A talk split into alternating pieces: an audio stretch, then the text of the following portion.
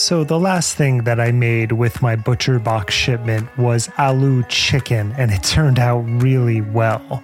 One of my favorite things is to get the shipment and then open up the New York Times cooking app and see what I want to create over the next few weeks. It helps my creative cooking chops, and both my wife and I really enjoy it. ButcherBox offers a variety of high quality cuts at an amazing price, plus, they have exclusive member deals, and they also have their own recipes although I am preferential to the New York Times app, but that's just me. And you can sign up today at butcherbox.com slash conspirituality and get their special deal. ButcherBox is offering our listeners a free for a year offer plus an additional $20 off. So for that year, you can choose salmon, chicken breast, or steak tips free in every order for a year. Sign up today at butcherbox.com slash conspirituality and use code conspirituality to choose your free for a year offer plus get $20 off your first order.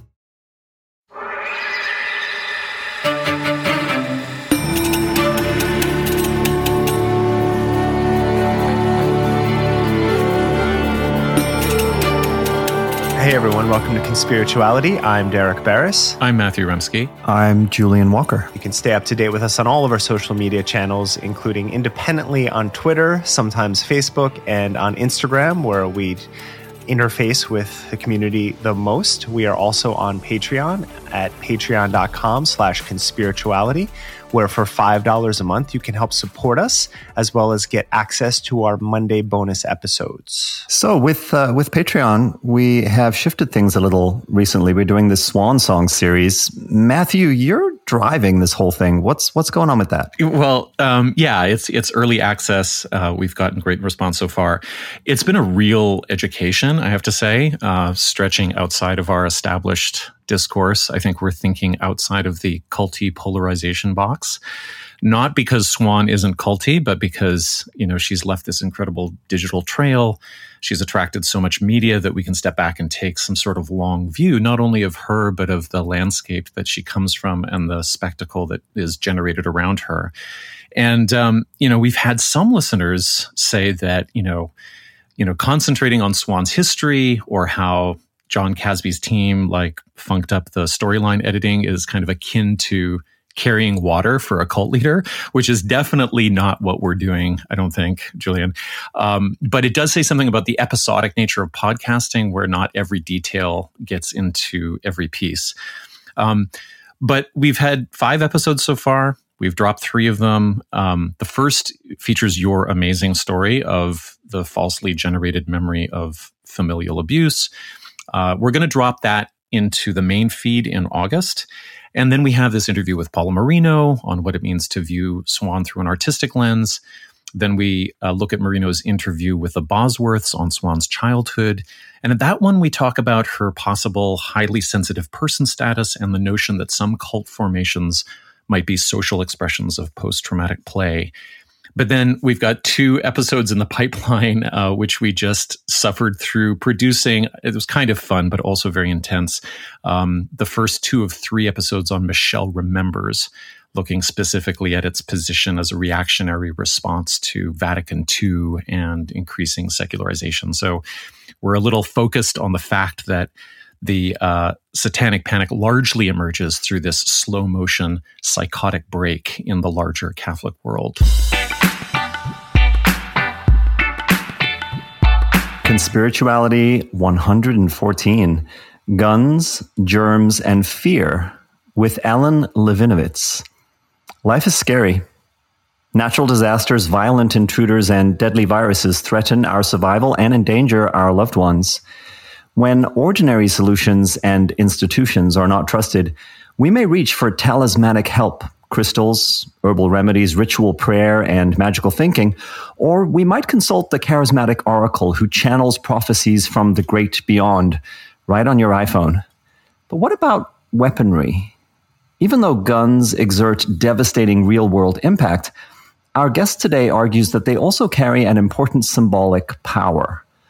While most may never use it, the knowledge that cold, hard steel is nearby is one attempt at managing an anxiety that is all too human. In fact, coping strategies, both magical and militaristic, are woven into the American political psyche. And as the pandemic has demonstrated, these flare up dramatically during social crises, even at times becoming strange bedfellows. Philosophy and religion professor Alan Levinovitz calls this empowerment epistemology and describes it as a connective tissue between the seemingly distant domains of gun culture and the wellness sphere. In both cases, this longing for empowerment in the face of helplessness motivates us to cleave to what we believe protects us, regardless of evidence to the contrary or the tragic consequences in our middle schools and medical ICUs.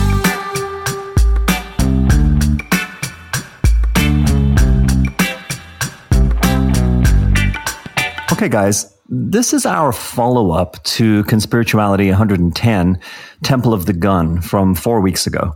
And in that episode, we discussed the routine prevalence of gun porn in current Republican campaign ads. We did. As well as new gun legislation that remains sadly toothless when it comes to 18 year olds being able to purchase assault rifles we also talked about how AR 15 manufacturers market the preferred weapon of mass shooters by using Bible verses and holy warrior tropes that refer back to the Christian Crusades. So that's the perhaps predictable guns, religion, and politics trinity on the right. But then we turned our attention to how the rightward trend amongst our marquee conspiritualist influencers, people like Christiane Northrup, Mikki Willis, Lori Ladd, and JP Sears, has included increasingly violent rhetoric for some, and for others, even overt pro gun political posturing. Now, this week's episode intersects with that conversation from a different angle. Like, in addition to the way that virulent conspiracism, with its reflexive distrust of scientific, academic, and journalistic institutions, drives people towards reactionary paranoia, how do we make sense of the appeal of gun culture to those who perhaps identified as peace loving, spiritual hippie naturalists just a few years ago? In the wake of the Buffalo and Uvalde horrific mass shootings, how is it possible that so many Republican politicians still stand firm on the availability of military grade weapons as a constitutional right? And might that stance be mirrored in turn by, say, our conspiritualists who remained staunchly anti vaccine during 2021, despite 98% of those hospitalized for or dying from COVID reportedly being unvaccinated? Is it really 98%? Is that is that what's come in now? That's what it was at the at the peak in 2021. Yeah. Another parallel exists in those who insist on alternative medicine in the face of a cancer diagnosis, regardless of what the evidence shows. If, as John Lennon sardonically put it, happiness is a warm gun, perhaps the slide deeper into embattled paranoia and deranging audience capture now has red pilled New Agers tuning into the comforting vibrations of gunpowder and steel. You know, Julian, one aspect of your conversation with Alan, which I absolutely loved and can't wait for the people to hear here, uh, one thing that really jumped out is this parallel he draws between wellness and gun cultures both being exceedingly self oriented. So, on the wellness side, your health always comes back to you in some capacity, be it your immune system or if we slide into the more dangerous A Course in Miracles bullshit, that you alone are responsible for your chronic diseases, as, as if health is a moral failing of some sort. Mm-hmm. And while, yes, guns are often invoked as a way to protect your family, it still often falls back to a form of self obsession with the broader community. And the public health dangers inherent in higher gun ownership are never really discussed. Now, not to give too much away, but I really appreciated his speculation about the likelihood that people generally don't sit around talking about what guns they buy that are the best to protect your household. That's not really the features they're looking for. And that's not a swipe at responsible gun owners, but more the reality of how a percentage of gun owners fetishize their weapons. And this sentiment also reminded me the episode we're running in two weeks on the history of traditional Chinese medicine in America. So, just to preempt that, during my interview with Tamara Venit Shelton, uh, she notes that 19th century apothecaries that were predominantly in California and Oregon, well, they served not only as doctors' offices, but also as social meeting places. So, outside of the office, where in a departure to how we currently treat medicine, the Chinese doctors both diagnosed and prescribed and then prepared the prescription in the same place well, there were also these card tables for people to hang out at. So uh, this is just showing that medicine was much more communal. Were they playing cards, Derek? Were they playing cards? Yeah, absolutely. Or, that were, it oh, it could have been, could have been other games, but yes, absolutely. like mahjong or yeah. But they're waiting for their prescriptions, right? So the idea is there's a community vibe while you hang out. Oh no, not even that. They're not even waiting for their prescriptions. Like people just oh. go there to hang out, and then other people go to see the doctor. Like it's just oh, all in the same place. So there's uh-huh, that social uh-huh. aspect of it. And this isn't actually unique to Chinese medicine in 19th century America. Uh, European medicine in the 18th century and before was much more communal than we understand it today. So disassociating public health and personal health is really a 20th century phenomenon in many ways. And while there are some advantages to this strategy, things like germ theory uh, and its effects on each individual immune system, when you separate the individual from their community, you lose a valuable component of the broader concept of health.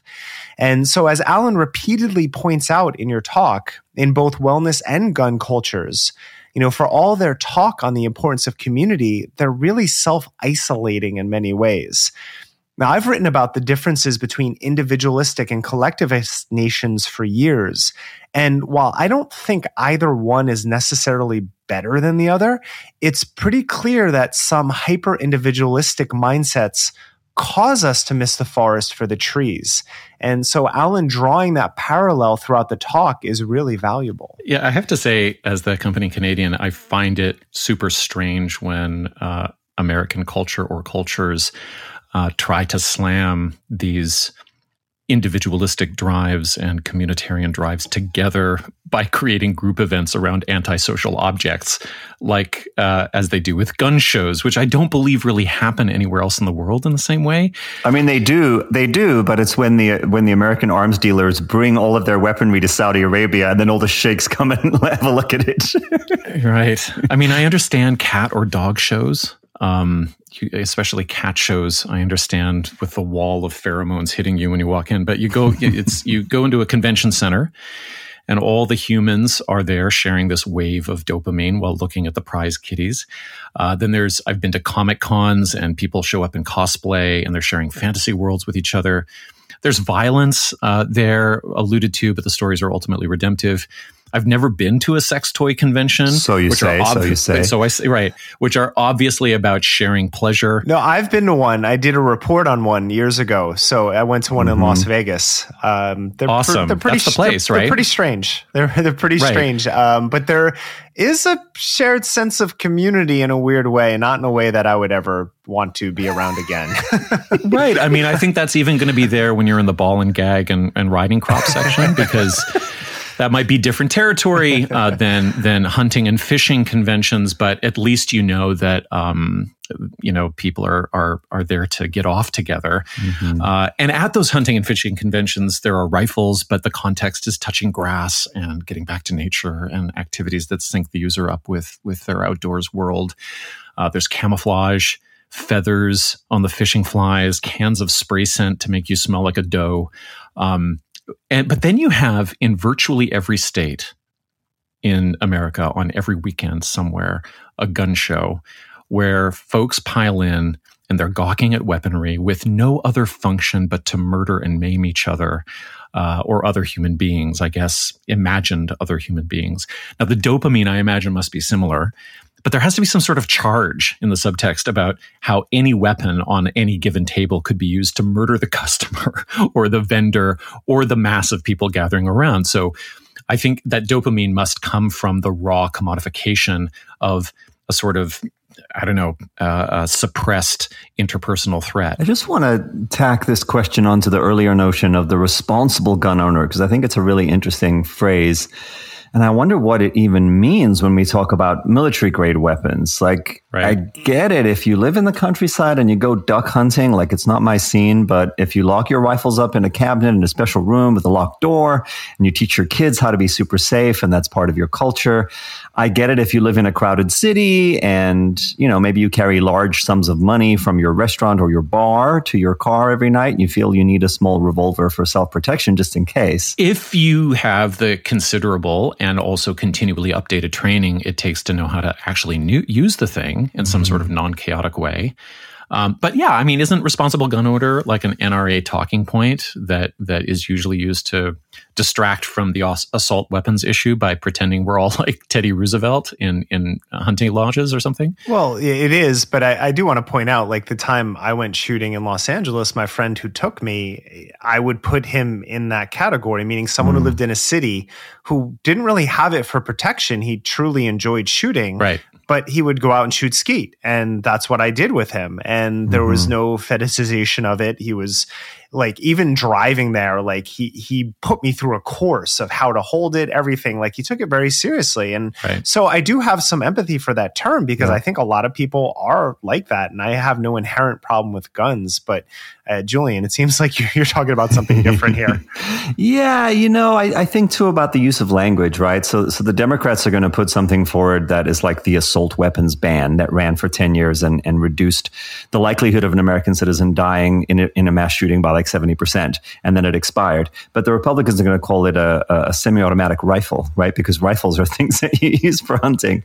Uh, how can anyone truly be described as responsible when they're actually stockpiling, let's call it what it is, a machine gun, right? Here's so so you have this long time Republican capture by the NRA, and it's of course it's partly about gun lobby money but it's also partly about preparing for right wing revolution. Like, why else do you need a fucking machine gun?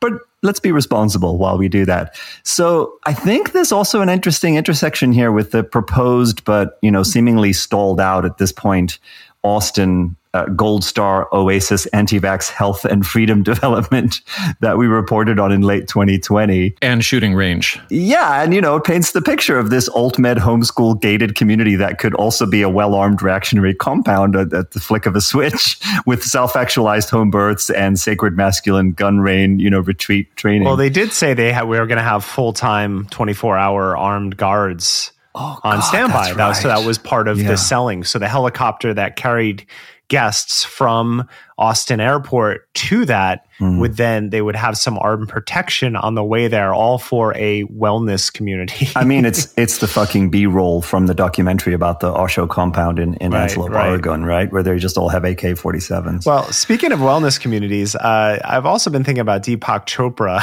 so I, I, had a good laugh when Alan uh, called uh, Chopra's uber wealthy health concierge condo project in Miami relentlessly individual, individualistic and such a fitting term. Uh, I actually had to look up the the unit itself, and it's called the Muse Residences, and it's a 49 story, 68 unit condo build, building in Sunny Isles Beach.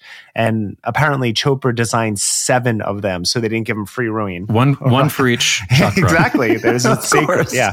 Uh, the cheapest condo in the entire complex is five million, with penthouses initially listed at 18.5 and 20 million. And this was a few years ago, but I did um, look recently, and there are a number of five to $20 million condos currently on sale for those of you who are interested. And here's what Chopra said about the project while it was being built in 2017. The place that you live is in your extended body. The air you're breathing is your breath, and the water is your circulation. So you have to take care of it. I mean, just earmark the fact that we're that we're scared of punching down on Deepak Chopra yeah. with his diamond yes. glasses. exactly. That was very good, right. but that that quote just points at douchebag central. Uh, more importantly, this is peak wealth and wellness we reported, early in the pandemic on that shamanic concierge service in Hollywood, which actually cost me a few friends because I knew some of them, but whatever. Um, but this is another example of spiritual wellness for those who can afford it. And while to be honest, I'm not against people paying for experiences they enjoy, the marketing around this whole project is just gross. And it sums up the individualist wellness culture take that Alan keeps returning to in your conversation. The sense of, well, I can afford to be healthy. Why can't everyone? And I think the wealth aspect is mostly absent in the gun culture side of the story, but we can identify a through line in the intense focus on the experience of the self. And let's not forget that even though the wealth aspect may not be exclusionary in certain ways, the whole notion of the right to bear arms is inextricably wedded to the idea of being able to protect your personal property. Yeah, that's what it's for.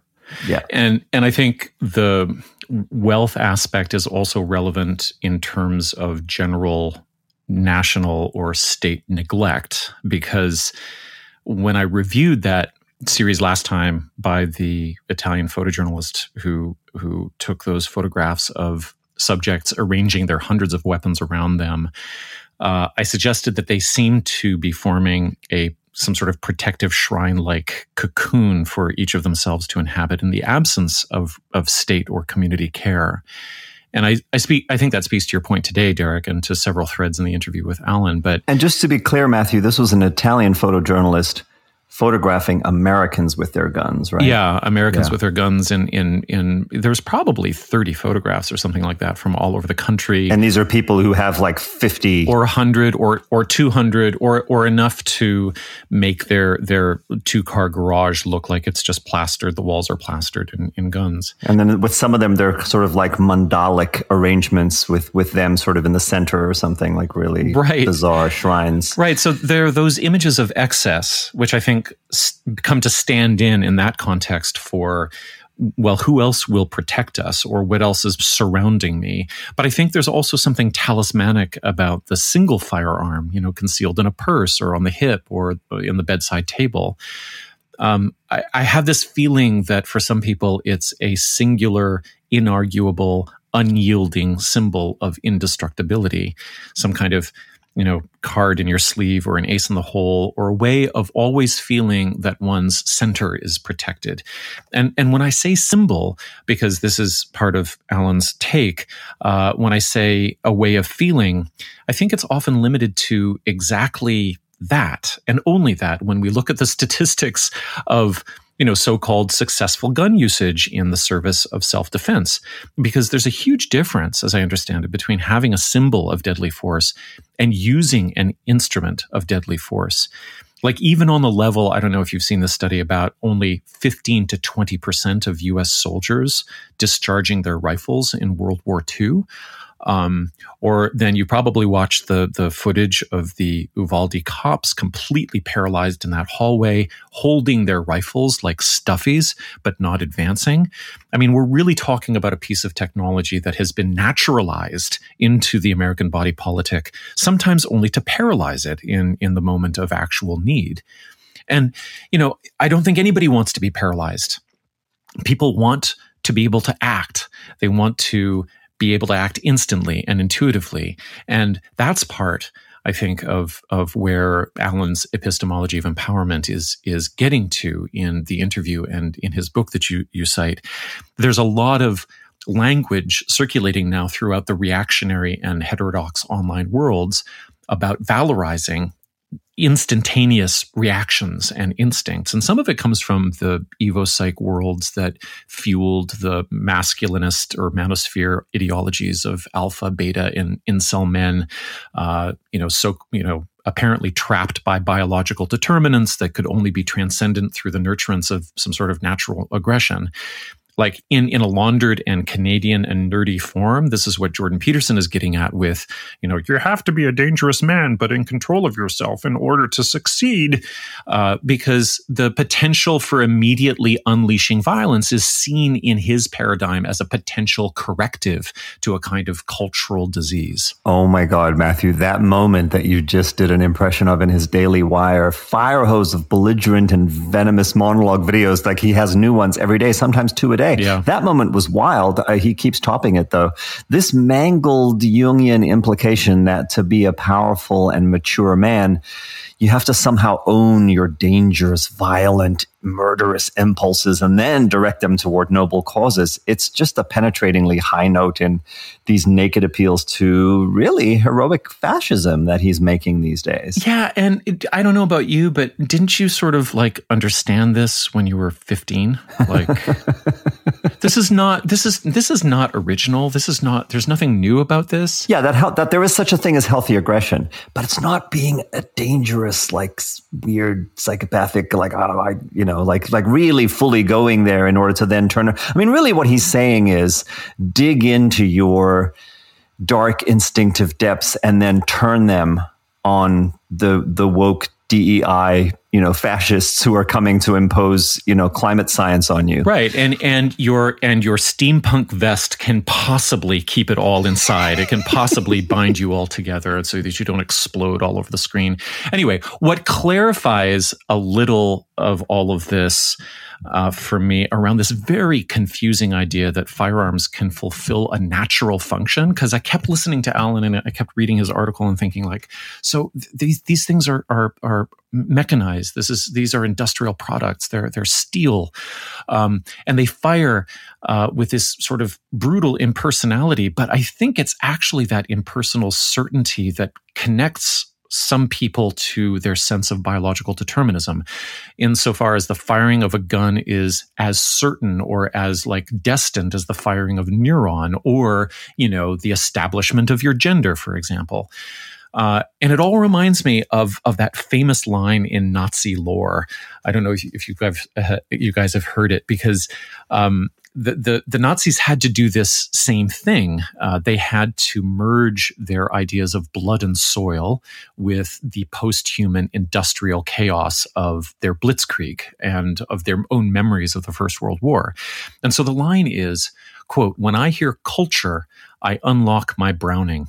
Now, people have falsely. Have you heard that, by the way? I haven't. I can't remember where I first came a- across it. Maybe I think it was in my old theater days or something like that. But people thought that Hermann Goering said it. They thought that Heinrich Himmler said it. They thought that Goebbels said it. But it comes from a, a play in 1933 it's written to celebrate Hitler's birthday. There's a Nazi playwright because there were a bunch of them, by the way, uh, lots of Nazi poets as well. Uh, he was also an SS officer named Hanns Johst. And the line comes as two German university students are discussing the merits of study and bookishness uh, while the fatherland is under such stress. This is in the interbellum years. And the most gregarious character in the scene implies that Germany's World War I loss can be attributed to the valorization of ideas instead of actions. So he says, quote, the last thing I'll stand for is for ideas to get the better of me. I know that rubbish from 1918 fraternity, equality, freedom, beauty, and dignity. You got to use the right bait to hook 'em. And then you're right in the middle of a parley and they say, hands up, you're disarmed, you Republican voting swine. Republican there means something a little bit different. No, let them keep their good distance with their whole ideological kettle of fish. I shoot with live ammunition. When I hear the word culture, I release the safety on my Browning. This is about as, as anti-intellectual as possible, right? exactly, exactly. And where where are we familiar with that from?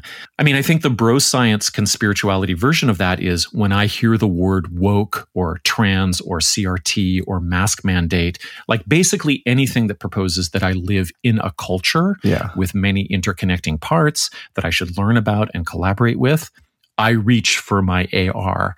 And for them, I don't think it matters therefore, that the AR is steel, while the whole food in their smoothie is organic greens. Uh, both the steel and the greens are hooked into this notion of biology that is yearning to protect and optimize itself through direct and palpable action, through instantaneous, like non conceptual means. So I don't think it's a mistake, actually, that the phrase magic bullet is so often used to characterize natural healing products and processes.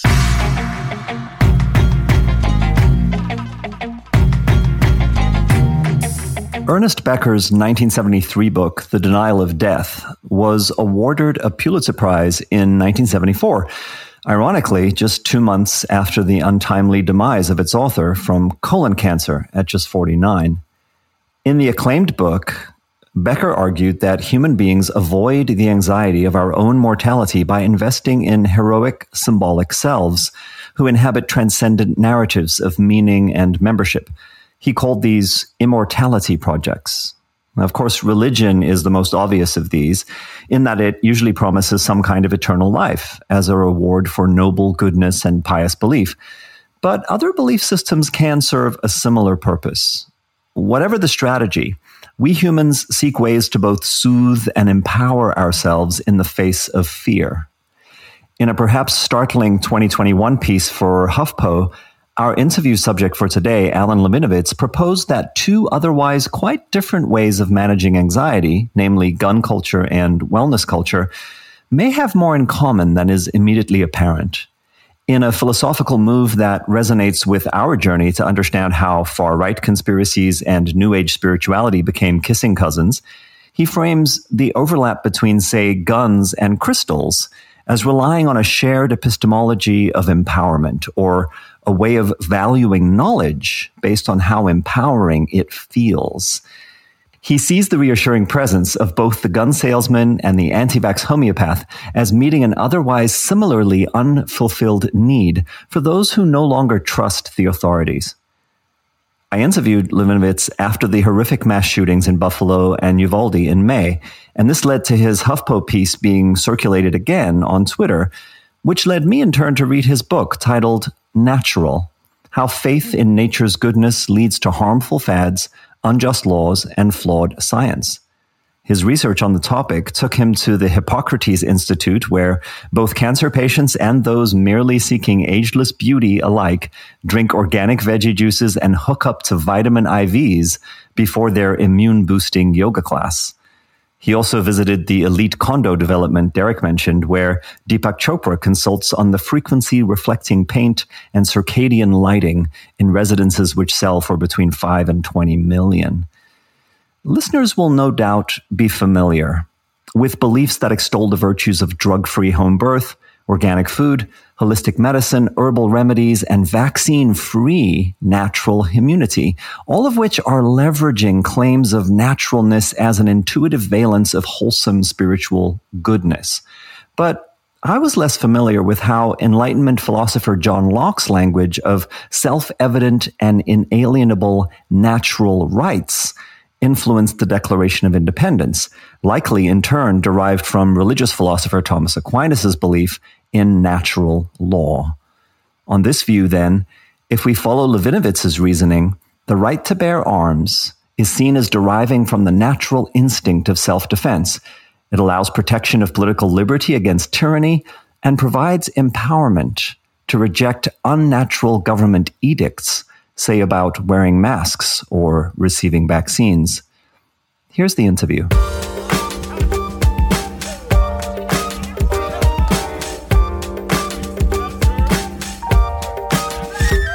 Joined today by Alan Levinovitz, who is an associate professor of philosophy and religion at James Madison University. Thanks so much for taking the time today, Alan. Thanks so much for having me. Really excited to talk. Yeah, me too.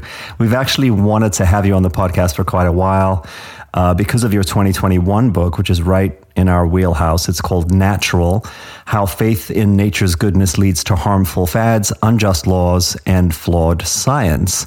And I'm looking forward to asking you more about that a little bit later. But our paths cross today because of gun violence and the recent horrific mass shootings that, that just keep on coming. And they seem to be so characteristic of an American, almost religious creed that says, you know, frictionless access to military grade weapons is somehow a cornerstone of freedom from tyranny. And you wrote a uniquely insightful piece for the Huffington Post about a month ago in the wake of the Uvalde and Buffalo tragedies. Maybe, maybe not Uvalde. Had Uvalde happened already? No, this was actually, that piece came out a, a while back. I want to say maybe a year a year and a half ago, two years. Um, oh, I should check okay. the date.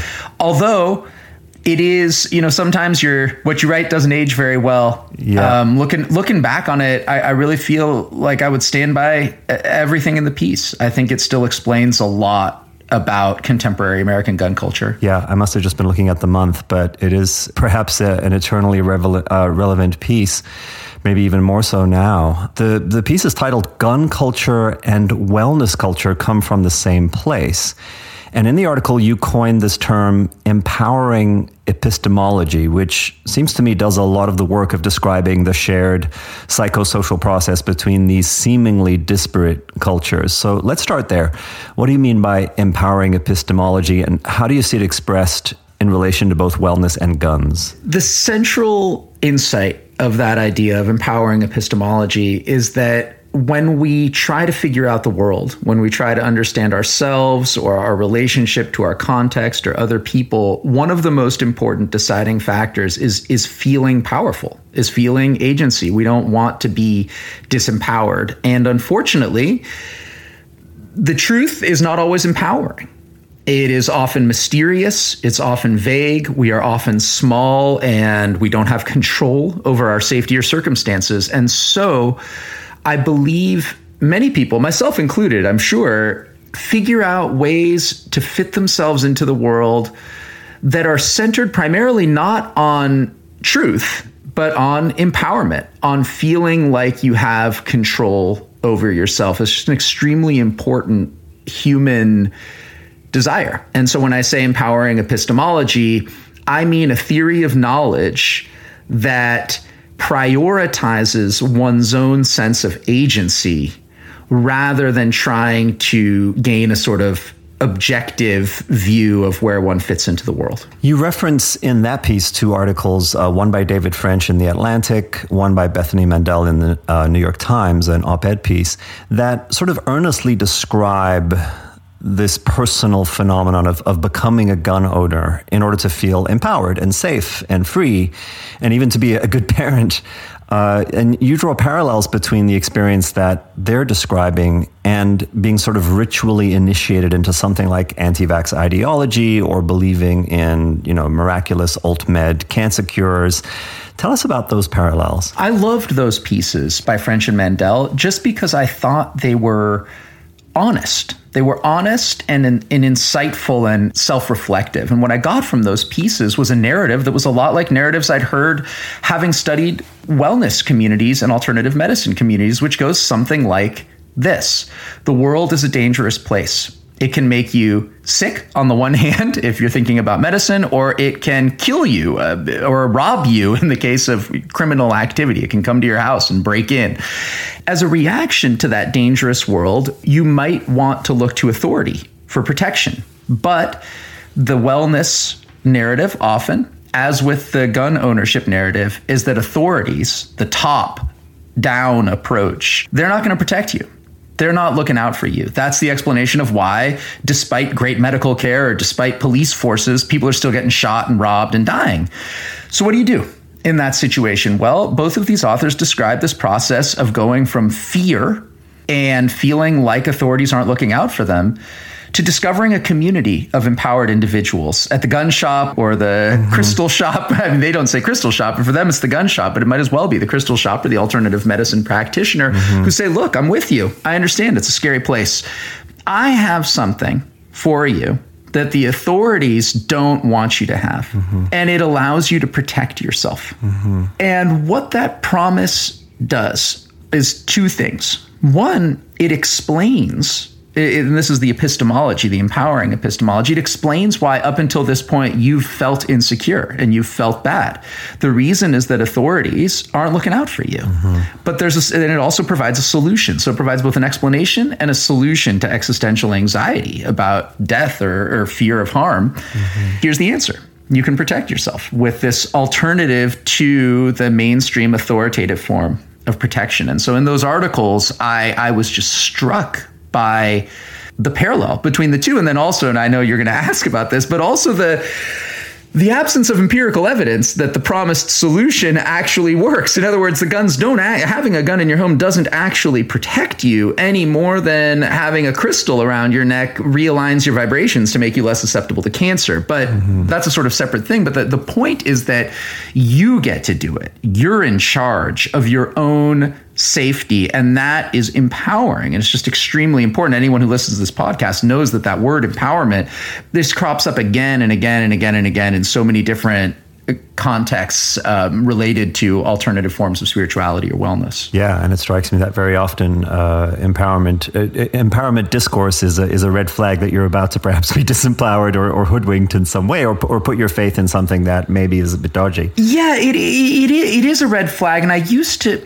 you know, I used to sneer at that word, mm-hmm. or if not sneer, at least uh, reflect. I, I, revolted, and I think you know, one of the things. I mean, not to not to put too fine a point on it, is I just haven't suffered. Mm. You know, I haven't felt disempowered. I haven't been someone for whom the authorities, you know, the authorities weren't looking out for me, or I haven't been failed by authorities, whether my house was robbed or I got sick and the doctors dismissed me or didn't get it right. And so mm-hmm. that that's a kind of a solipsistic view that I'm really trying to get over, which is that when when you suffer in that way and when you feel let down by the systems that are in place, you're going to seek out empowerment, and that doesn't mean you're weak or stupid. It means you're you're human. Yeah, um, and that's something that we need to that understand that not every person promising empowerment is a huckster. Uh-huh. Even though hucksters have realized that that promise is is a great way to bait your hook. Yeah, I mean, I almost hear you making the distinction between a a, a set of unchosen circumstances that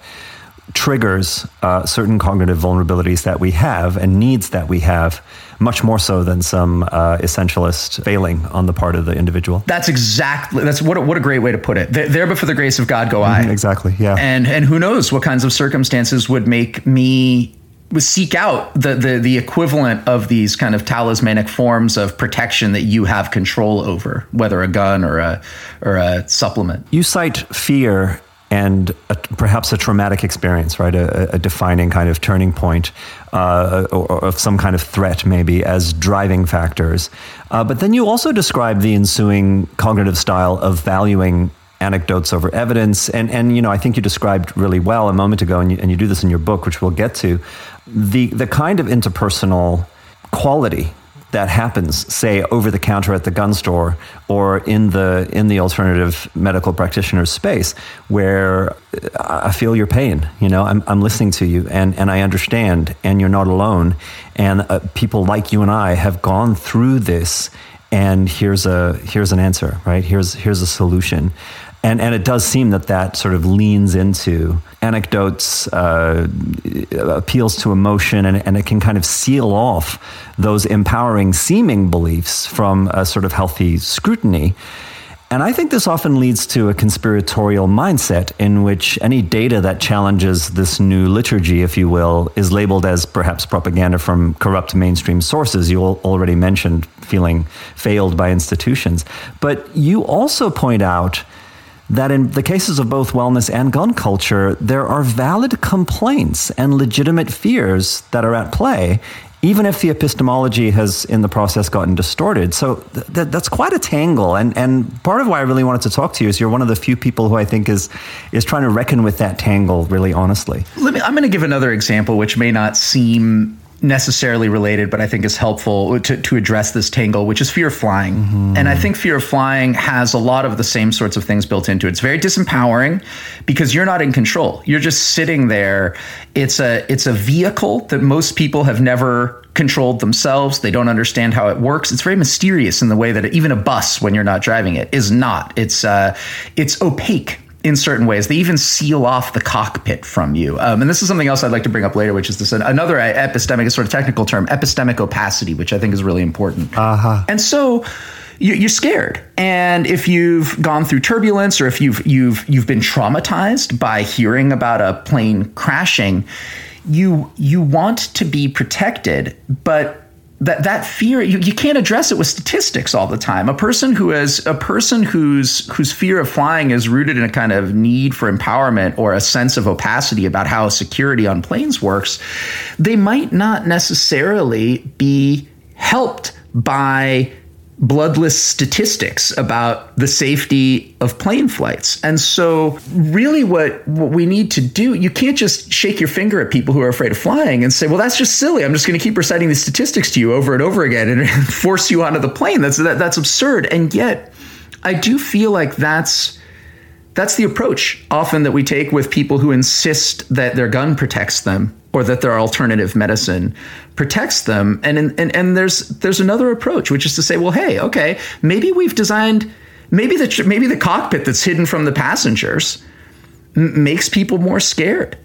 Maybe a lack of understanding of how planes fly is, is not great and we should you know that's a common a common form of transportation. Maybe we should educate people about that in school. It should be a part of a high school curriculum or something like that. So instead of addressing the underlying causes of the disempowerment and the fear throwing more statistics at the, the people who are scared is, is only going to alienate them more. And who's it going to push them towards it's going to push them towards the people who aren't doing that, who are saying, "Hey, look, I hear you, man. Planes are freaky. I can't. Do you hear? You hear about that pilot who who got drunk and crashed the plane into the mountains? I would I would never trust something like that. I prefer to drive everywhere myself." And and and to the extent that those people are providing the the psychological balm that's called for they're doing a better job of addressing the fear than the person who who just pounds the table and recites statistics. Yeah, listen, you're you're more likely to, to die on your way to the 7-Eleven than you are in a plane crash. Get over it. Yeah. Oh, great. Oh, thank you. Right. right? It's like it's like the people who tell you to relax. Has that ever worked? You know, it's it's it's it's it's, it's just not a it's just not the right approach to an intractable problem. Yeah. So I want to come back a little bit later and, and, and maybe hear more more thoughts from you about how you suggest we approach both individually because you know this happens one on one, but it's also a sort of collective conversation on on these kinds of topics, um, which which I, I think a lot of the times we, we, we do quite quite badly. But let's pivot for right now to your book. I'm getting the impression now that maybe you were in the midst of writing the book or you had just finished the book when this article came out. Is that the thing? Yes. Yeah, yeah. So it was it was on my mind. So the book once again is called How Faith in Nature's Goodness Leads to Harmful Fads, Unjust Laws and Flawed Science. And one theme in the book is the modern fetishizing of ancient cultures and traditions as somehow belonging to like a time before the fall, a time before civilization and technology not only created our disconnection from the natural world, which of course must be at the root of all of our maladies, but also led to the loss of empowerment in relation to things like childbirth, which is where you start the book in the beginning childbirth and food and the sacred. But there's an interesting inversion that you point out uh, between what perhaps Hippocrates in ancient Greece and the Yellow Emperor in ancient China meant by natural and what most people in the wellness sphere mean today when they invoke the idea of natural and especially natural healing, right? Yeah, the the the the typical divide with natural in, in the in the ancient world, and this is this is cross cultural, would have been between. I mean, natural is not a word, and we can get to the Chinese context. Um, you know, obviously, all of these sorts of concepts are translations, but the the, the relevant binary would have been natural and supernatural. Uh-huh. To the extent that the Huangdi Neijing, which is the, the Yellow Emperor's classic, or the or the Hippocratic Corpus, to the extent that those were concerned with natural versus something else. They were concerned with natural versus supernatural. So the the Huangdi Neijing was was characterized surprisingly by a lack of supernatural explanations of, of illness and that was a departure. In the same way hippocrates or the, whoever the author was that wrote the hippocratic treatise on, on epilepsy refused to recognize supernatural explanations for the illness. So it was a naturalized form of medicine. And as i point out in the book what i think is so fascinating yeah. is that nowadays if you're looking for supernatural explanations the best place to go would be to people who are sympathetic to natural medicine. Yeah. In other words, now the relevant binary has totally shifted from natural versus supernatural, that is to say, curing with pharmaceuticals versus curing with prayer, to natural and supernatural together over and against artificial. And understanding what people mean when they say, I value natural in the modern context versus artificial is essential to understanding everything from the appeal of natural childbirth to the appeal of natural markets to the appeal of owning guns, which in a way is a kind of natural form of self defense. This is how people understand it. How do we, we have the natural right. You hear this all the time with gun advocates, and, it may, and it's very confusing. We have natural right to bear arms. If you ask uh-huh, well, what the uh-huh. heck does that mean? A gun's not a natural thing. And they say, well, no, what I mean is that it's a natural right as an individual mm-hmm. to defend yourself in any any way you can and to outsource your ability to defend yourself to some artificial top down institution, well, that's as unnatural as it gets. This is again why there's some overlap, and I'd love to see good sociology done on this between uh, mixed martial arts enthusiasts and natural medicine as well. So there's this idea, yep. well, I'm going to learn how to kick someone's ass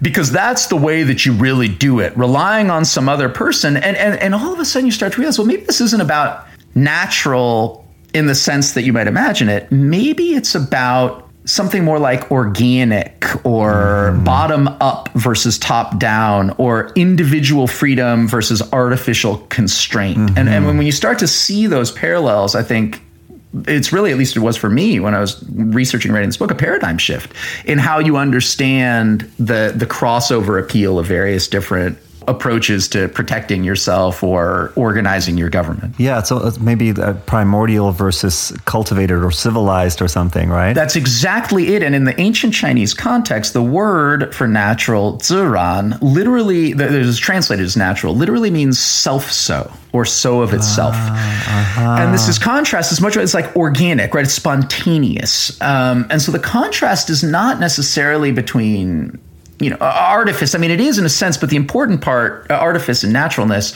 the important part is that something is so of itself as opposed to being manipulated that's that's the key that it's free and it's spontaneous and it's organic. There's grassroots versus top down, astroturfed. Mm-hmm. What does astroturfed mean? Well, yeah, it's plastic, but what we really mean is that it was organized top down uh-huh. rather than bottom up. It wasn't spontaneous, it was deliberate. Once you substitute that understanding of natural in, all of a sudden all sorts of things that that might not make intuitive sense come together. Yeah, it's a it's a really key idea in the book that that I think uh, it just it just sort of turns everything on its head. It's it's fascinating. You, you cite an example that's related to this of how perhaps a few hundred years ago aristocrats would eat highly refined foods. They would eat white foods, white white flour, white rice.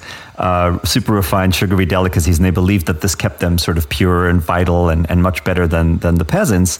And, and the poor then would eat many kinds of unprocessed and the kinds of whole grain foods that today are fetishized by the uh, by the upper class who are into wellness and, and natural living, right? Yes. Well, another sort of darker side of the way in which this understanding of empowerment plays out, and, and I say darker just because I don't think it's a great psychological tendency, is that if your sense of security and empowerment comes from individual control over your well being over and against authority, one of the things that's important is that you have something that other people don't.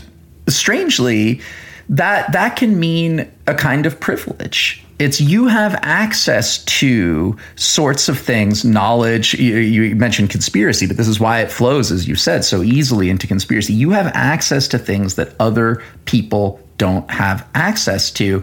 And in in lots of different if you're poor, you can't afford mm-hmm. expensive natural goop products or a, you know, as I talk about in the book, you can't afford a you know an expensive condo that's been yeah. tailored to Deepak Chopra's natural medicine specifications.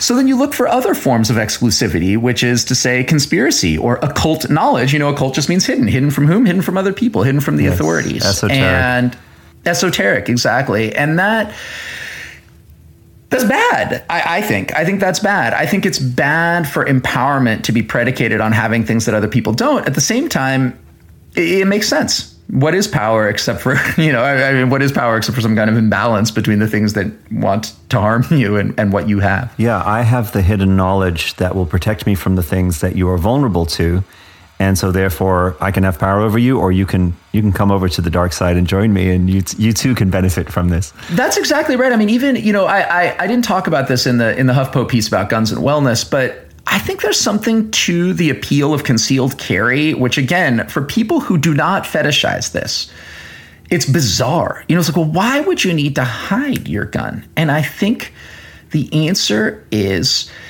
having this secret concealed power feels really good. It feels really good. You're moving through the world as if you are normal, but in fact you are a very powerful being. Mm.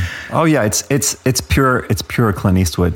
Yeah. Go ahead, punk. Make my day. Yeah, right? exactly. I'm just waiting for someone to think that they can mess with me. That, that's important. and something that I wouldn't just want to wave away uh, too too often. I think in the in the in the discourse or the dialogue around guns or wellness, there's a lot of impatience with this kind of thing, and I, I know it because I've experienced it myself. But it's but it's important to acknowledge these needs rather than just trying to wish them away or, or, or sneer them away. Yeah, they're, they're, they they live in all of us, and I can even though I, I, I did my sort of bad Clint Eastwood reference, I, I I I know that feeling. I know that feeling of wanting to have an edge that uh, my opponent might not think I have because there's there's an anticipatory kind of uh, rush in that. That's exactly that's exactly it. You know, you mentioned uh, you mentioned Deepak Chopra, and I wanted to say that your description of the condo uh, development that Chopra is somehow involved in, right? And he has a condo with, and, and these are multi multi million dollar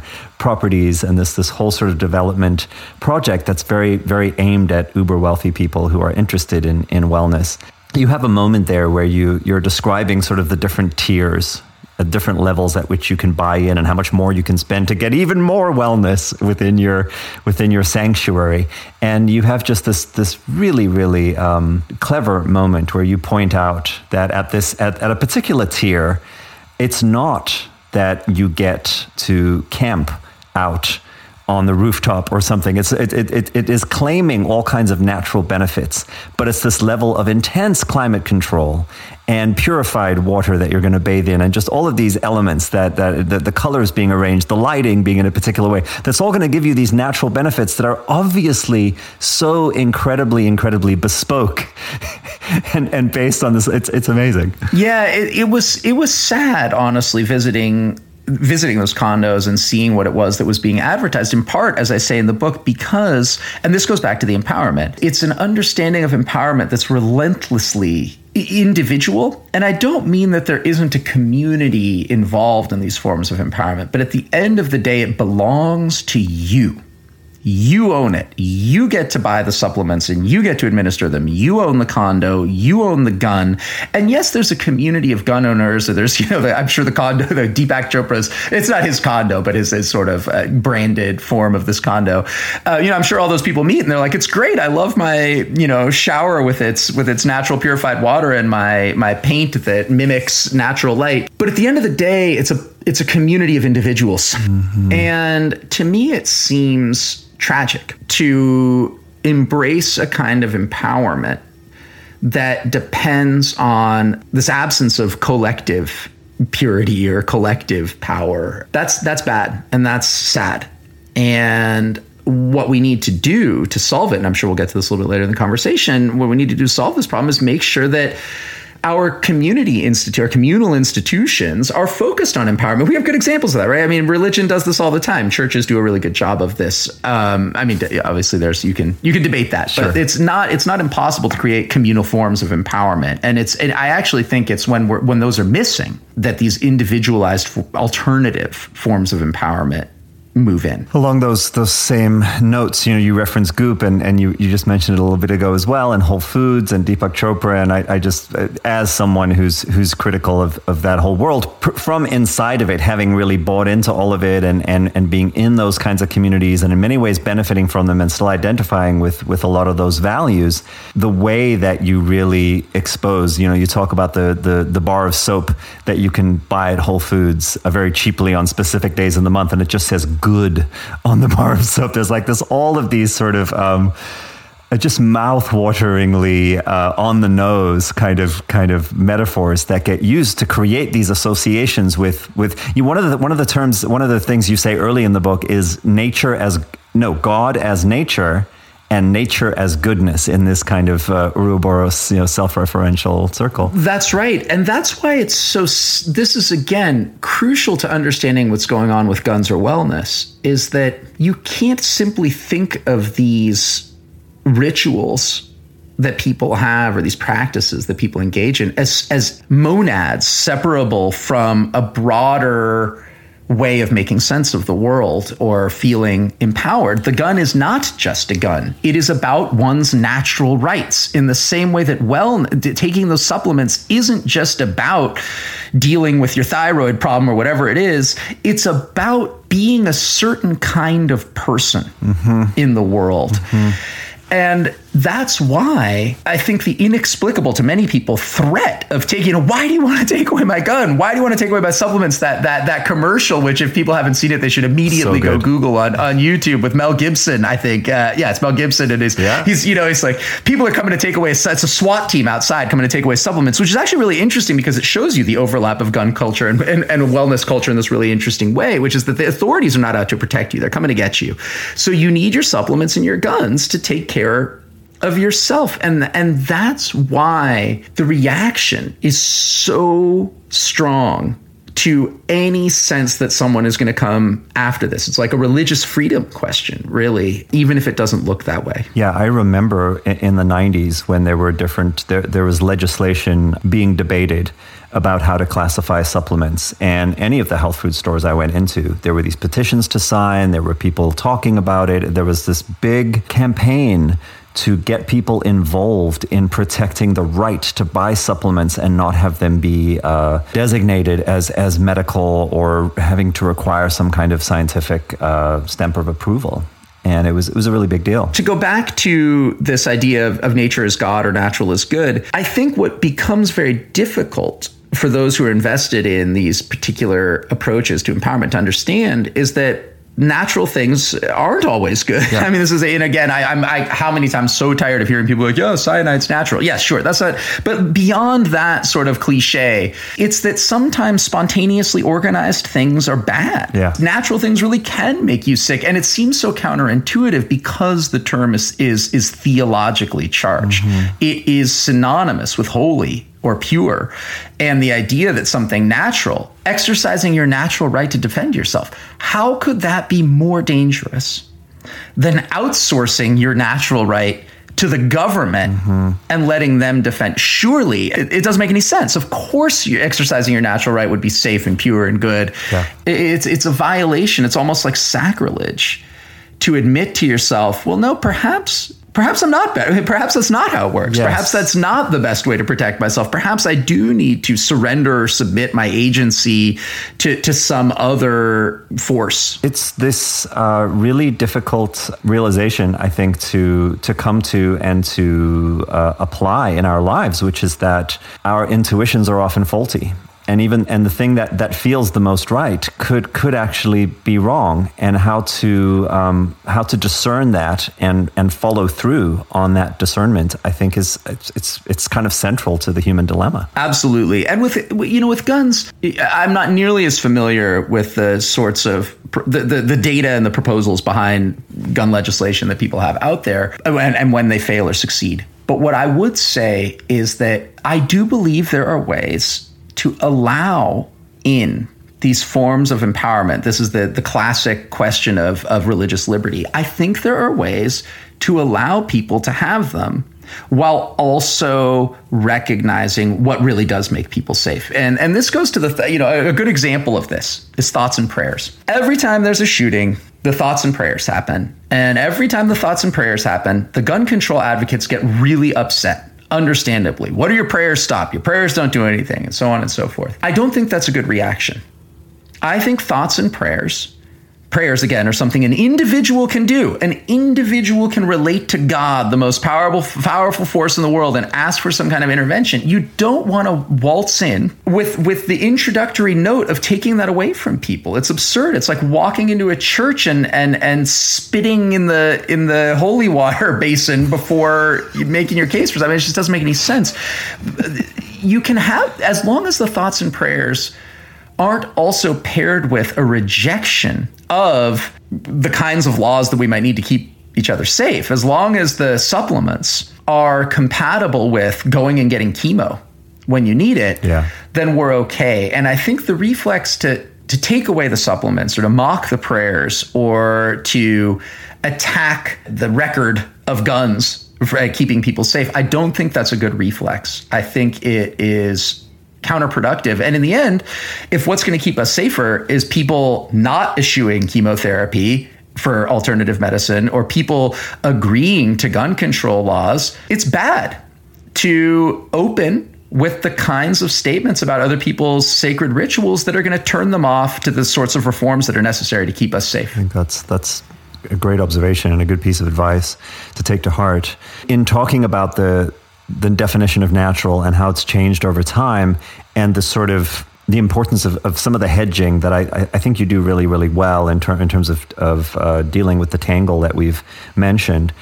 Uh, you talk about you go you go back in time to a period in early sort of city life where the kinds of things that were being put in food to make food look a certain way or to make food taste a certain way or to just cheaply produce more of a certain kind of food were just like horrifically, horrifically poisonous. It's astonishing. it's astonishing. Mercury and all kinds of mercury lined wrappers and all kind. Oh, I mean, all kinds of. It was just. It was atrocious. Incredibly dangerous. Yeah, and so there was there was no regulation of any of that kind of thing, and so it's easy to understand how in the aftermath of that you have the development of more regulation and you have the emphasizing of ingredients that actually are food and actually are things that your body can can process. And i and i've certainly been you know i would say maybe 20 years ago i was very caught up in the whole ideology that says you know everything is toxic our food is toxic the cleaning supplies are toxic our air is toxic the water is toxic. And so you need to constantly be cleansing and reading labels and finding ways to source everything from you know what you what you clean your toilet with to to your toothpaste to your shampoo everything has to you have to find sources that you can trust that are going to actually be non-toxic and especially if you have kids oh my god right? And so it's it's easy to see how how that gets everything can kind of get folded into that. And we actually have a guy who we've covered a lot on the podcast named JP Sears who's who's from here on the west side of LA who for a long time was sort of a, a, a, emotional healing coach and then he became more of a comedian because he has kind of a, a, satirical sense of humor. He did really really good satire of this whole wellness um, domain. And over time he's just gotten com- completely red pilled. And you made me think of him. He's gone down the whole rabbit hole with regard to all of it including stop the steal and, and some qanon kind of ideas and being anti-vax and all the rest of it. One of his catchphrases is never outsource your truth. There it is. Do your own research. Yeah, do your own research. Don't but also not only is it do your own research from a wellness and spiritual standpoint, it's the truth lives in your heart and when you know it, you know it and it doesn't matter what any other authority figure tells you. Don't outsource your truth and what do you know? JP Sears has become really big into guns. And once now that he's made this gradual transition. Yep. One one thing I, I try to do in the book, and I actually do this in my classes too when I'm teaching religion and medicine or religion and science, is I think it can be helpful to take so with anti-vaccine, for example. There's of course there's a long history of this, and a lot of scholarship on this. You may have talked about it on the podcast before, but if you go to a different context, uh, sub-Saharan Africa, for example, and you think about NGOs coming in trying to get people to get vaccinated. There's a long history of colonialism. People have been traumatized collectively and individually.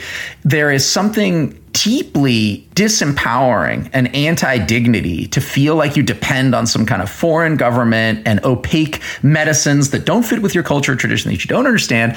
So, what you end up with is all sorts of rumors from vampiricism. Um, often it's about sterilization, that people are coming in, that, that what, hap- what is happening is NGOs want to sterilize you with these vaccines, or foreigners want to sterilize with you, you with these vaccines. When you think about it, you think, well, okay, yeah, I get that. That makes a lot of sense. I understand where these people are coming from. And of course, the, the strategy is to empower people, to get to know people on the ground, to not just waltz in and set up operations without consulting with local individuals. And it's it's I think a little bit harder to sympathize, you know, David French or something wanting his guns. He's this very immensely privileged man who really has never faced anything like that. How can you compare, you know, anti-vaccine sentiment in sub-Saharan Africa to to David French's desire for guns? But the truth is they're the same thing because you know what, fear is fear, and it's and it's stupid.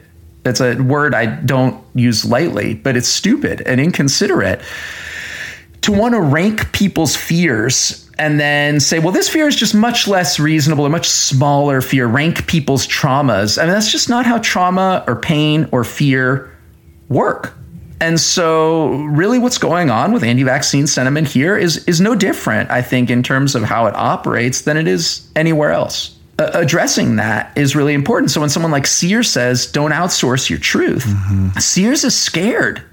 He's scared and he feels helpless. I mean, you know who feels helpless? I'll tell you feels helpless, Julian Elon Musk, the wealthiest man in the world, feels helpless. He feels helpless because there are institutions outside of his control that often come to conclusions that go that that disempower him. And that's it's a terrible, terrible feeling. And so he's going to start leaning into, as any person who feels disempowered in this particular way does, f- finding sources of truth within himself. Right? What does that mean? Of course, it means just seeking out other authorities that agree with you. But anyone can feel this. The most powerful people in the world can feel this this sense of existential helplessness, and and the antidote ever and always is not outsourcing your truth because outsourcing it has led you to this feeling of helplessness to begin with. Don't outsource your ability to protect yourself. Don't outsource the your your medical um, your medical care. Keep keep it keep it here. Keep it to yourself, and then and that will give you at least a sense of power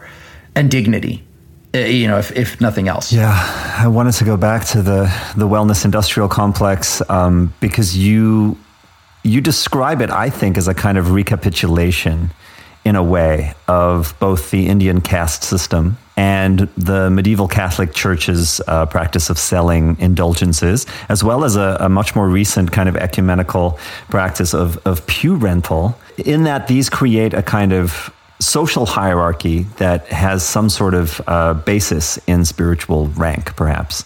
Tell us about that. So this is another warning warning sign for me is when any any standard of purity seems to map directly onto the kind of stratification of power in a society. So when you mentioned those that back in the day people would eat pure white bread because that was the way to maintain purity, it's because it was expensive and inaccessible to the masses. And if you go back even further to the sort of later Taoist monks and alchemists who were promising forms of purity and natural salvation, what would they say? Well, they would say things like the masses of people eat the five grains, the wugu. Well, look at them. They're getting sick and they're dying. Of course, they're that's just because they're humans and that's just the human condition. But you know, they're getting sick and they're dying. What's causing it? It's it's because they're like everybody else. This is the this is the the sheeple of ancient China. They're just doing what everyone else does. I will offer you, say the monks or Goop or whoever it is that's that's selling this. I will offer you the thing that the masses don't have. Mm-hmm. Uh, it's going to cost you money.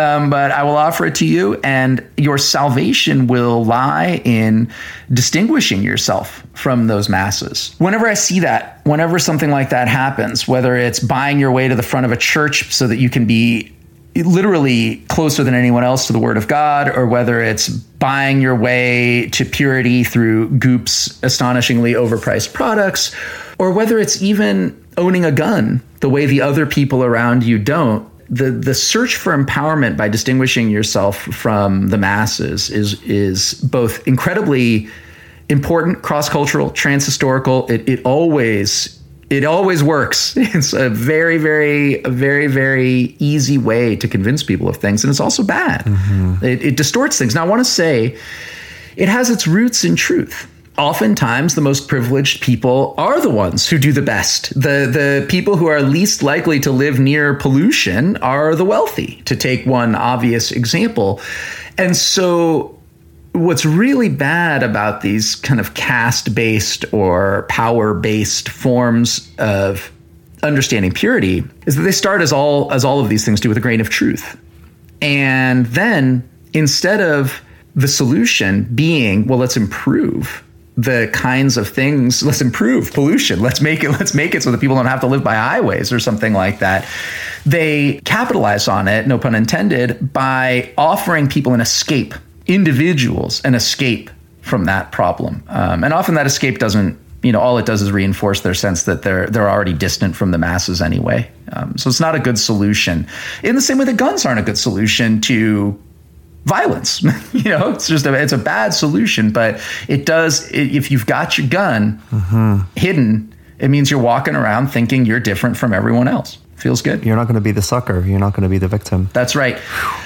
You write about the distinction between the priest and the doctor actually being quite recent and, and illness as once being the province of supernatural diagnosis and prescription and in some circles you know it still is And then you borrow these two really interesting questions from the anthropologist Arthur Kleinman, uh, who I believe is also a, a, psychoanalyst or a psychotherapist of some kind. Physician, yeah, psychiatrist, I think. He observed Don't quote me on it. that when we experience suffering, there are these two questions that arise. The first is the question of bafflement, or why me? And the second is the question of order and control, or what is there to be done. And this really, I think, gets to the heart of the matter. It's you know you're talking about these these things that are transcultural and, and exist you know per- perennially across time. This existential anxiety of of uncertainty and powerlessness.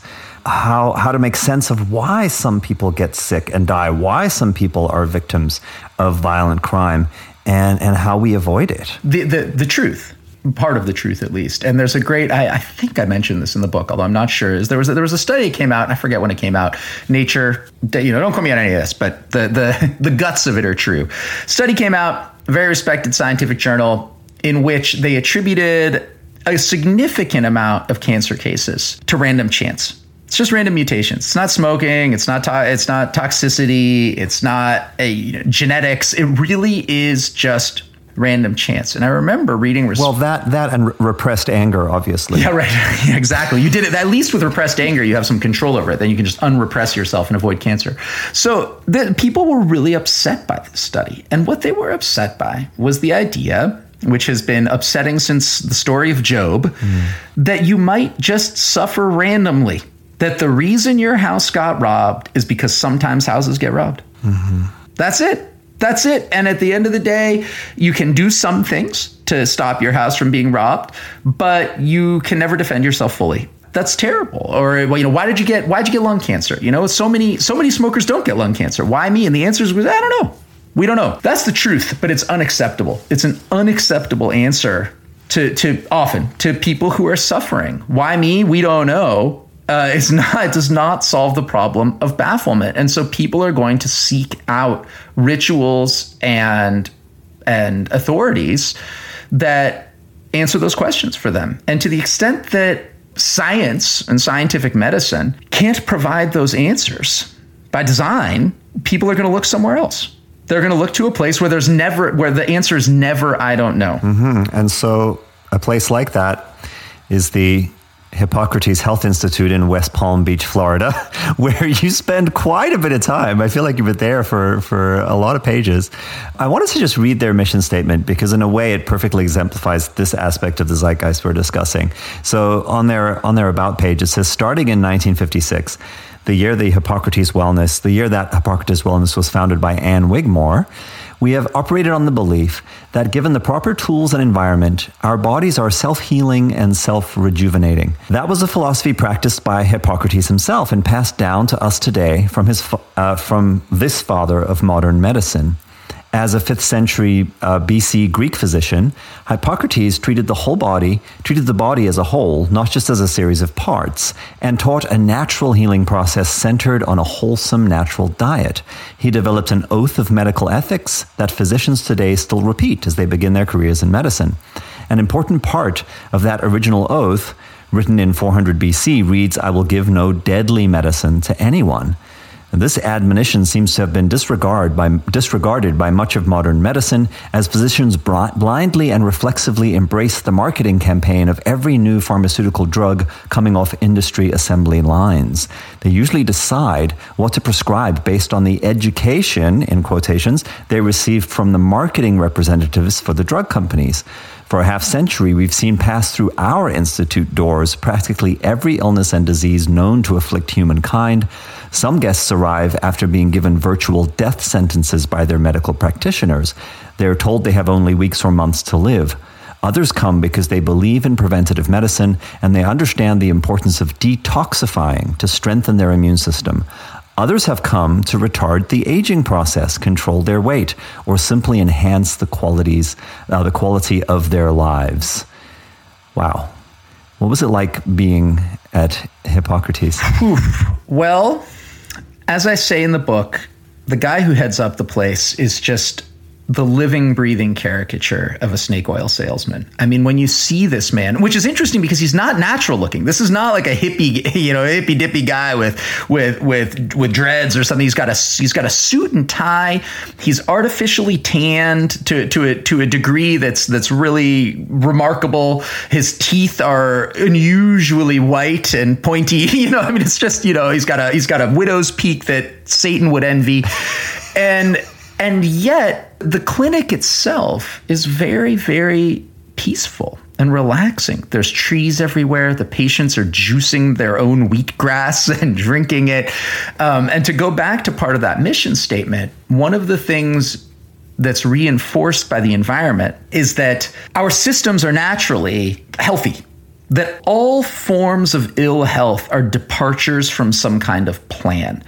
And 200 years ago, even 100 years ago, and certainly, certainly in some parts of the world, even today, the idea, you know, if you suffered, and again, this is a, is a mis is a misunderstanding of suffering that goes back to Job. The idea was, well, if you suffered, you must have done something wrong. And of course, the book of Job is an argument against this. All Job's asshole friends are like, well, what'd you do, Job? I bet you did something. Like that must be why you've got boils all over you. Mm. And, and and the book, of course, is an argument against that. But it's the the reason it has to argue against it is such a powerful belief. So the idea is, well, you must have done something wrong. Yeah. Secular science has advanced to the point that we can just no longer blame illness on sin. But we we are desperate to believe in a kind of natural system that is benevolent and perfect. And so instead of talking about God or sin or whatever whatever the religious or supernatural explanation of illness is, we switch over to natural. And this is what happens at the Hippocrates Institute. Any disorder you feel the pain during childbirth, cancer, whatever it is, that's because of a departure from the natural order of things. And all you need to do to avoid pain and suffering or heal yourself is to is to go back to that order. There's there's always an explanation, there's always a solution to the bafflement. And what's what's essential is that you you are a, a, key part of that solution. Um, remember again in that in that mission statement, this is something you hear all the time in alternative medicine, treating the whole body. Th- there is something to this, which is that Yep. No one wants to feel like a collection of parts. As I say in the book, we are not automobiles. And even though we can be actually treated as automobiles, it's fine. you know, as a surgeon goes in and fixes your foot, that that is fine. But we are we're whole we're whole people. We're whole human beings. And to the extent that there are systems meant to deal with our suffering, like our medical system, that do not fully embrace our humanity, places like Hippocrates are going to move in and supply that for you. Yeah, one of the ways that you framed it that I thought was was it's it's so simple and yet and yet so on point is that you noticed while you were at Hippocrates Health Institute that there were differences between that place and how it felt to be in that place and conventional hospitals that had nothing to do with superstition there were differences that had to do with aesthetics and bedside manner and the experience that someone was having that that was perhaps empowering, dignified. Tremendously so. You get to you get to get your own food. You're not. I mean, just the, the contrast between, and we're actually starting to see this now in bespoke hospitals, which is you know, or, or concierge care. There's plants everywhere. You get to choose your own food. You get to make your own food. You get to interact with other people. You're not isolated and controlled. You are not in in in the etymology of the word itself. You are not a patient. You are not waiting patiently to do things. You are mm. active and empowered empowered and you are surrounded by life in the form of of plants and and there's an absence there's a noted absence of stainless steel I feel like at the Hippocrates Institute right? Everything doesn't look sterile and clean because their their ultimate concern is not with sterility and cleanliness um, it is with making you feel healthy, which is different from actually making you healthy, um, although they're, of course, interrelated. But it does seem, yes, absolutely. It, it, it, does seem like there's something that has happened in the extension of a kind of uh, clinical laboratory setting in which you're trying to isolate variables very, very precisely, somehow extending that kind of uh, ambiance into the place where human beings are being cared for, it doesn't work. And it does explain why people feel so alienated. That's absolutely right. It's very dehumanizing. It's very dehumanizing, and it's also, and again, I, I, I said I was going to touch on that, so this is a good enough time to touch on it now. Yeah. It's also opaque.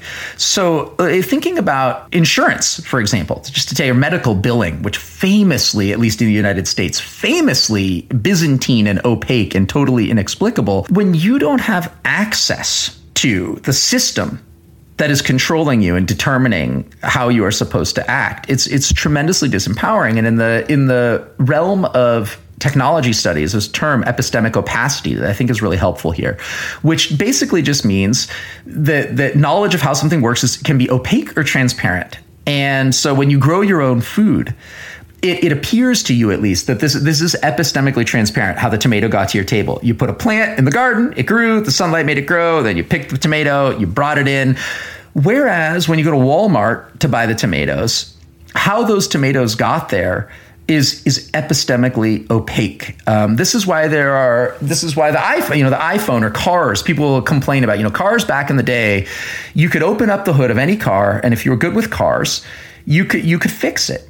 And now cars are designed to be epistemically opaque. You don't understand how they work. You have to take it in. And then what do they do at the shop? I don't know if you've ever taken it in your car. They'll often just plug it in to a computer totally. and the computer diagnoses it. So even the people at the, uh, even to the people at the shop, the algorithm that's diagnosing the car is opaque. Yeah. Now, does that mean that cars today are less safe or that we are paying more to fix our cars than than in the past? No, that doesn't it does not mean that. But it does mean that we're going to feel disempowered by our cars more than we did in the past. You're not going to be able to just ask your neighbor to come over and fix your car. And a medical system that is designed to diagnose and bill people in a way that is opaque and inaccessible is going to necessarily lead to an alternative medical system in which people feel like their care is tr- is transparent, that they understand it. And there's nothing that's easier to understand than unnatural hurts you. Mm-hmm. Natural is good. Eat natural foods. Don't eat unnatural foods, and you'll be fine. That's great. It's very empowering. Then you go juice your wheatgrass and die of cancer six months later. I want to read a little bit from you here because there's one particular passage that when I heard it, I was I was. Uh, I was just really struck by it, and and I'd love to hear in closing just just whatever final thoughts you have, and and maybe maybe they'll be related to this or maybe not. That's that's entirely up to you. You say, and this is I believe in chapter six. There's very little critique or exclusion in the world of natural healing. Ayurveda, Chinese medicine, homeopathy, and you mention an indigenous uh, Native American form of healing, uh, despite being developed according to radically different methods all are welcome because all are sacred to the people who believe in them. Calling them natural simply lays a symbolic and epistemological foundation for their coexistence. Observing that modern medical science cannot do this is not a critique so much as a recognition of its necessary shortcomings. Methodologically separating the cultural and personal significance of medical rituals from evaluations of their efficacy is an extraordinary engine of discovery. Maybe I'll ask you what you discover through that extraordinary engine. Well, first, just to take that idea that this is a, a world of inclusion that's really important because of course if you went if you went to actual chinese medical practitioners who were developing chinese medicine they wouldn't say oh yeah this is totally this is totally compatible with with uh, indian medicine. It's the same thing. Uh, qi is really just chakras right? I mean this is like it's it, it, if yeah. you think about it homeopathy simulates the same mechanism. Right. Yeah. Exactly it's totally absurd if you think about it until you realize it's not what it's about. It's not about an engine of discovery. This is not now i mean for chinese medicine it was and so was so it was for Ayurveda. But for for people that embrace these now, it's not about primarily figuring out what's true. It's about feeling empowered. And I suspect, and this is maybe a good place to end. I suspect that in gun ownership communities, I bet there is not a lot of, hey, okay, which gun is the best gun for protecting yourself. All these other guns are bad. There's really only one kind of gun you should own to protect yourself. My guess is these are extremely welcoming and open communities and everyone's like oh cool gun man you chose a handgun i went with a rifle no one's no one is I, my guess and again i've never been in, in a community of people discussing how their preferred guns protect them But I would guess, counterintuitively perhaps, to people who think that gun owners are all mean or bad, it's super supportive. There is no wrong gun to own in a in a community of gun owners who own guns to protect themselves, just as there is You qualify. That's right. There's no wrong alternative medicine in a community of people who have sought out an, an- an alternative medicine to be empowered. Mm. That's that's how it is, and recognizing what these to outsiders forms of comfort and empowerment what, what they're providing to the people that have them. Failing to recognize that is a disastrous first step when it comes to ultimately solving the problems that i think we all want to solve which is to make our communities safer and to make our communities healthier. People recognize it when often I think uh, when the culture is not their own. In other words, the idea that you would have um, an indigenous elder present in a doctor's office to make people, indigenous people who might not be comfortable with the the culture of medicine that they're stepping into, to make them more comfortable. That's that's just a no brainer. That's kind. People don't want to extend that same courtesy, I think, to to those who they feel are more like them culturally. No one wants to extend that courtesy to David French and his guns because they feel like David French's guns are dangerous. But but and, and I get that. But if, if we're going to solve these problems, I think I think that the same kind of empathy and compassion and understanding has to be extended to everyone who embraces a ritual, no matter how irrational, that helps them feel safe and empowered in a world that's that's arbitrary and dangerous. Yeah, it, it makes me think about how our, our intuitions about choice and how I think we might look at someone from a culture that's radically different from our own and say, well, they have no choice in, in thinking as they do. But we look at someone who's very similar to us who has a diametrically opposed point of view and we go, well, they're choosing to be an, an amoral kind of bastard. You know, I want to I, I want to end on I want to I want to end on um, uh, something. This guy Rick Bedlack, he's a he's a Duke. He's an ALS specialist and just an incredible guy. And he he wears these like sparkly tuxedos and ties and stuff. And He dresses like a cra- crazy. He's just totally dresses crazy. He doesn't wear doctors, uh, you know, traditional doctors clothing. And I said, Rick, you know, I was talking to him. I said, Rick, why do you dress this way? He says it's the best. It's the best treatment I've got right now for ALS. Wow. You know, of course, it's sort of tongue in cheek, but not really. What he means is that people need a people need a moment where they can laugh. Yeah. Um, where they can get outside of their fear of this illness that has no um, that has no good treatment right now. And interestingly, Bedlack has told me that he refers people to alternative medicine practitioners. Um, at Duke, there's an integrative medicine center, and he sends people there. Mm. Bed- he is not a pseudoscientific loon by any means, but he understands, as only a, a physician who cares for patients with ALS probably could understand, just how important empowerment is. Yeah. And if you've got nothing else, who are you to tell your patient? That they can't laugh at your sparkly tie or go get acupuncture or try some kind of homeopathic medicine. At least they can feel human and in control as they suffer. That's something.